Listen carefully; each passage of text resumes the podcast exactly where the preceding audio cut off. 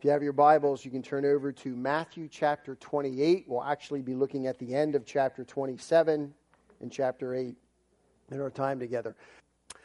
I don't know if you've had this experience where you've um, kind of picked up Time Magazine or perhaps uh, U.S. News and World Report and so forth. It's kind of like there's what we might say like a spiritual burp twice a year where you can read an article around Christmas time and around Easter where they say something that talks a little bit about some of these Christian events.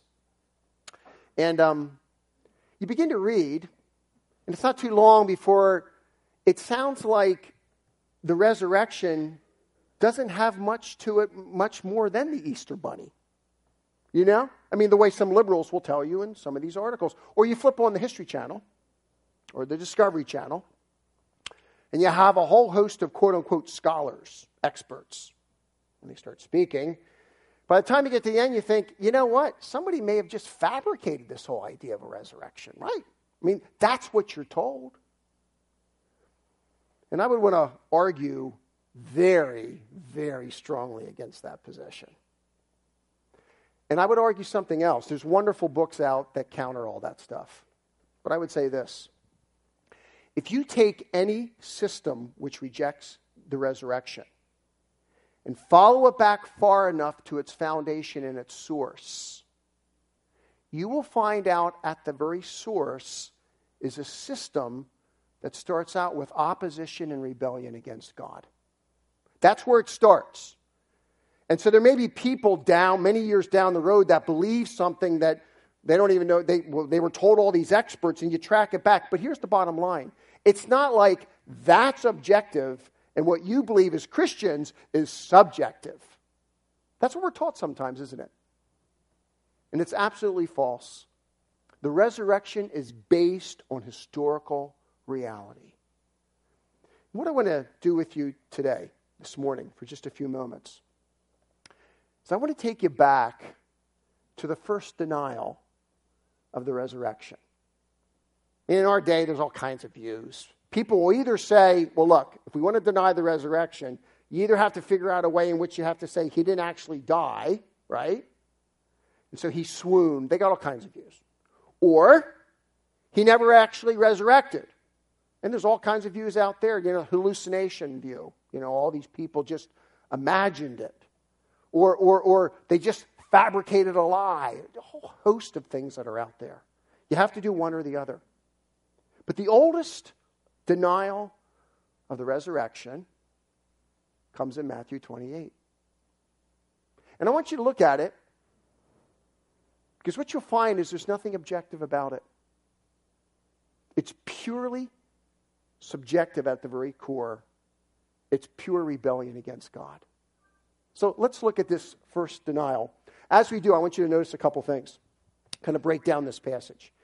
Um, in chapter 27, verse 62 through the first verse in chapter 28, what you're going to find out is there's going to be movement to the tomb, both by those that oppose Christ and by those who embrace Christ. Very different stances, but they're both going to move to the tomb for very different purposes. Secondly, we're going to find out activity that occurs at the tomb itself, both by those who oppose Christ and those that embrace Christ. And lastly, we're going to find out movement from the tomb, both by those who oppose Christ and those that embrace Christ. So there's the outline, okay? I said it a little bit quick, it'll take a little bit longer to get through it, but that's where we're going. Okay, so let's come back here to chapter 27, book of Matthew, starting in verse 26. First of all, movement to the tomb by those that oppose Christ. Notice what the text says Jesus has died. It is now Saturday. It's now um, Sabbath day. And like I was saying in the first hour, what typically, if you're a good Jew, are you supposed to be doing on Sabbath day? Nothing, just resting. Unless you're really nervous about Christ and his followers, then you can fudge the rules a little bit. Notice what happens. Now, on the next day, which is the one after the, the preparation, So we're looking here at Saturday. The chief priests and the Pharisees gathered together with Pilate and said, Sir, we remember that when he was still alive, that deceiver said, After three days, I am to rise again. Now, folks, I want you to think about something for a second. The blessed disciples who had heard Jesus say again and again and again, I will die, I will suffer, I will die, I will be buried, and I will resurrect from the grave. Never quite picked it up, did they? Because every time they heard, I will die, they're thinking, like, no, no, no, no, that can't be. So it's like they didn't hear the rest, right? But the religious leaders standing around and hearing these kinds of things thought to themselves, resurrect from the de- dead. Well, we, we don't believe in that either, that that's going to happen, but we had better be prepared because we don't need that rumor to actually start. So they want to be proactive here. So look what they do. So we remember he was saying this, verse 63 After three days I would ri- rise from the, the grave. Therefore, verse 64 Give orders for the grave to be made secure until the third day, lest the disciples come and steal him away and say to the people, He has risen from the dead, and the last deception will be worse than the first. So they say, Look, the only way, if Jesus is saying this and saying this and saying this, and if his disciples at all are believing it, the only way they could fabricate that is they'd have to get to the tomb, get the body out of the tomb, hide it somewhere else, and then go around saying, the tomb's empty, the tomb's empty, the tomb's empty. So, I mean, they, are thinking it all through. They're, they're very brilliant men. So they say, look, put a guard there till the third day, because he said three days, so we'll, we'll give him that. So three days. And then put the seal of Rome on that stone. Because if you break the seal of Rome, you're dead. That's how it works. So have the seal there and have guards there, and they'll never steal his body, and the rumor will never go forth that he resurrected. And they think to themselves, we did it. That's the first movement to the tomb.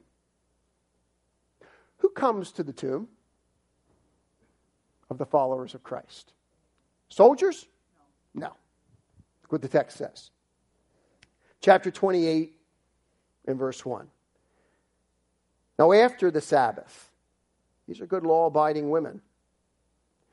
As it began to dawn toward the first day of the week, so early on Sunday, Mary Magdalene and the other Mary came to look at the grave. Now, we know from the other gospel accounts that some of the other women were involved too, but these two are isolated by Matthew. So, strength and power, rigidity, from those that oppose Christ. Love and sorrow and compassion from women who merely want to come to the tomb and anoint a corpse of the Messiah that they loved. That's all they're thinking, right? They're not expecting any, they're not going saying, He's risen. They're not saying that. They're grief stricken. they just want to be there. So they're going for this reason. And as they go, there's these guards here speaking of great strength and everything changes, doesn't it? Notice what happens at the tomb and that impact on those that oppose Christ and those that embrace Christ. Look what the text says, verse 3, um, verse 2. And behold, a severe earthquake had occurred. For an angel of the Lord descended from heaven and came and rolled away the stone and sat upon it. And his appearance was like lightning, and his garment was white as snow.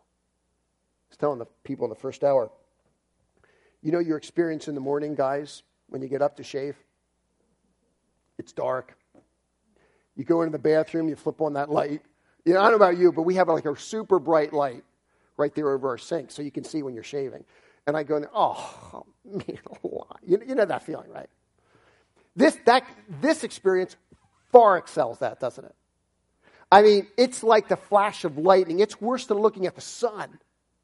In one moment, these guards are there, and all of a sudden, the stone is rolled away so that Jesus can get out? No. So the people can get in. So it's rolled away. This angel is brilliant and bright. You can't even look upon him. What an event. So, what does the angel do to them? What does the angel do to the women? Notice what the text says. The guards shook for fear of him and became like dead men. The text doesn't indicate that the angel said anything to them. These guys are on the ground like dead men. What do you know about dead men? They don't move a whole lot. Right? These guys are on the grave, and I don't know about you, but sometimes everyone's so scared, you're, I, I'm not even moving. I mean, that's where these guys are. They're just like frozen. And the angel doesn't say, Oh, it's okay, guys, you'll be all right. Oh, no. The angel says, So be it. Just leaves it alone. But what does the angel say to the women? I love this. Because look, they would be scared too. The angel answered and said to the women, Do not be afraid. For I know that you are looking for Jesus who has been crucified. I know why you came. You love him, you're grief stricken. He's not here. For he is risen just as he said. Come, you come and see the place where he was lying. And I wondered, text doesn't tell us, but I wonder at that point if, like, their brains starting to shoot off, you know, like, oh, oh, I do remember him saying, yeah. And he said, wow, you know, you know what I mean? I mean, all of a sudden it's like, yeah, he did say this. Like, hello, why didn't we pick that up? And the angel said, it's all true. It's all true. He's risen. Go tell his men. Look what happens, verse 8. They departed quickly from the tomb with fear and great joy. Well, how else would you go? Folks, what would that be like? In one moment, you're approaching the tomb thinking, he's gone, but let's just honor him any way we can. And the next moment, you're going like, like, wow! He's, he's, he's resurrected. Everything has changed. Just as he said. They departed quickly and they ran to report to the disciples. And who do they meet on the way? Verse 9. Behold, Jesus met them and greeted them. And they came up, he took hold of his feet, and they worshiped him. You're talking about a whopping good worship service. That's it right there. I mean, can you imagine what that must have been like? They are just absolutely thrilled. And Jesus looks at them, and notice what he says. Jesus said to them, Do not be afraid. Deja vu. Go and take word to my brethren to leave for Galilee, and there they shall see me. Now, that's two very different scenes, isn't it? To those that oppose Christ, he allows them to remain in their silent fear. To those that embrace Christ, he tells them about the resurrection. And he says, Go and tell my brothers, the disciples, what has happened. Third movement. We've looked at the movement to the tomb, activity at the tomb, movement from the tomb, both by those opposed Christ and those that embrace him. Look at what it says here, verse 11. Now, while the women were on their way, behold, some of the guard came into the city. I, I, I, I, don't know any of this. I'm just guessing on this one. But do you ever wonder where the other guard guys are? Maybe still like, can we move yet? You know, I don't know. I don't know. But a couple of them got up and said, we better go tell what the people what happened here. But anyway, so some of the guard came into the city and reported to the chief priests all that had happened. And the chief priests and the Pharisees, in unison, trusted in Jesus Christ as their Lord and Savior, began to follow him, and everybody lived happily ever after. Does anybody's text say that? Now, folks, I want you to think about this. They're about ready to propagate a lie. And it's not because they believe it. Because what should have happened at this point is these guys should have come up and said, you know what, I, we, we were over there, the, uh, you know, just go through the whole thing, right? Whole thing, explaining it. These guys at that moment should have said, we were wrong. I mean, his death, like, yeah, it did make a difference. Dying for the sins of the world, Lamb of God, we should know all that stuff. He's resurrected. This is the Messiah. Let's all, isn't that what you expect? That should have happened. They had no question what had happened in that tomb that day, folks. They knew. But unbelief was so entrenched and so powerful that they would rather reject the truth and propagate a lie. Look at what they say.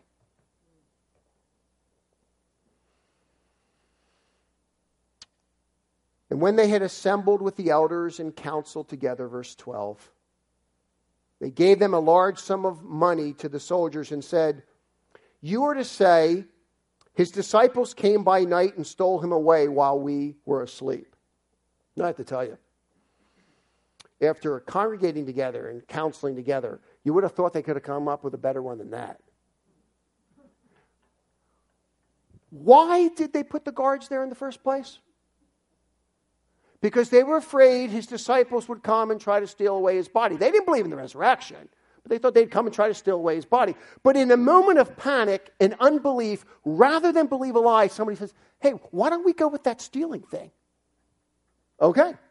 So they create this idea and, and, and they say, We'll just tell people that while the guys were sleeping, the disciples came in and stole the body. That's a really good one. But that's what they do. Now, you're a little bit nervous if you're a soldier. Because if I'm guarding you in antiquity and you get away, guess who gets the punishment? Right here. So, they go on to say this. The guys, they know these guys are nervous. So, they stole away the body while he slept. Verse 14.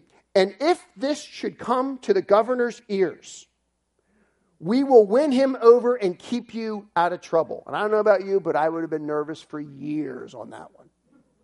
You know? And they took the money and they did as they had been instructed. And folks, listen to this. This is very important. And this story was widely spread among the Jews and is to this day. Matthew is writing in the 60s, Jesus dies in 30. 30 years later, you could talk to people and say, you know that Jesus Messiah thing? Oh, yeah, you know what? I, my uncle's uncle's father in law's brother's grandfather told me that the body was stolen. Really? Oh, yeah, that's all that is. I mean, everybody knows his body was stolen. Really? Wasn't there a seal on the stone? Yeah, pretty heavy. Yeah, guards all around it. Yeah, the, the guards were really like really heavy sleepers, apparently. And for 30 years, they propagate this lie. And Matthew says, in the face of unbelief, you can't believe the resurrection because if you believe the resurrection, it will change everything. So rather than believe it, you fabricate a lie and 30 years later, somebody that just sincerely believes it doesn't realize that its very foundation was based on rebellion and unbelief. It's the first denial of the resurrection. You don't have to read the contemporary stuff. This is the first one. Propagate a lie. But Jesus wants his people to propagate the truth. Look at what verse 16 says. But the eleven disciples proceeded to Galilee, to the mountain which Jesus had designated. I, I don't know this, but I, I have wondered sometimes if it was the same mountain where Jesus gave the Sermon on the Mount. Anyway. But when they saw him, they too worshiped him, but some were hesitant. You can't blame them for that, right? I mean, this is a lot of stuff. Now, they've already met Jesus, seen Jesus on several other occasions in Jerusalem, but in Galilee they come up and they're reeling still. This is just, this is amazing things. And Jesus came up and spoke to them, saying this in verse 18 All authority has been given to me in heaven and on earth. Go therefore and make disciples of all the nations, baptizing them in the name of the Father and the Son and the Holy Spirit, teaching them to observe all that I commanded you. And lo, I am with you always, even to the end of the age. Jesus comes to his own. He says, Men, I am the perfect God man, lived the perfect life, died the death you deserve to die, so that I may redeem you from your sins. Came out of the grave to show that I have the power over death and sin. And now, as the exalted King of Kings, I want you to go into this world under my authority with me because I am with you always, even to the end of the age. I want you to go out and I want you to call people to me. I know something about everybody sitting here today. Do you know that? I know something. Not much, something. I know you're either with Christ or you're against him. You say, no, no, no, Doug, Doug, I'm not, I'm not, I don't believe in the resurrection, but I'm not like a wild skeptic kind of a guy. Oh, fair enough, fair enough. But you're part of a trajectory that comes out of unbelief. And if you buy into that system, there's no hope. Today, even as our sister and our brother, on Easter Day, they both bowed the knee to Jesus Christ. And you can too.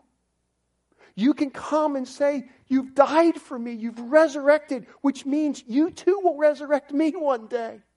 I can have you as my Lord and Savior right now, sins forgiven, brand new direction in my life, you with me wherever I go. Yep, that's exactly correct. You can have that today because of what Christ has done. I'm not proclaiming to you the Easter bunny. The Easter bunny means nothing at the end of the day. I'm, it's okay eating the eggs. But Christ's resurrection is reality. It was validated by one person after another. 500 people saw it at one time. Do you realize that? You know one of the views today of why you can't believe in the resurrection? Some people say, well, you know what? Everybody hallucinated. Can you imagine 500 people hallucinating at the same time? Now that's a miracle. But you see, if you don't want to believe, you have to keep fabricating some explanation. There is no other explanation for the transformation that came in those men's lives and down through history but the resurrection of Jesus Christ. That's the truth. And if you don't know him, today you can accept him. And if you do know him, because he's resurrected, brothers and sisters, live with him, for him, under him, for a lifetime. Because at the end of the day, nothing else matters. A couple, a week or so ago, took some of my family members. We went to see that movie that's out called God's Not Dead. Has anybody seen that? You should see it. Okay. You, it, was it good? Did you like it? It was good. Yeah. Um, yeah, to do. You should go see it. So I want to just play. The title was God's Not Dead. But can I play off of that? Would say in this story, what we learn from the disciples is Jesus is no longer dead. He is fully alive. And that changes everything. If you don't know him, come. If you want to talk more about it, we're here to talk to you afterwards. We'd love to talk to you. And if you do know him, walk with him. Amen. Because you know the resurrected Lord. Amen. Let's pray. Father,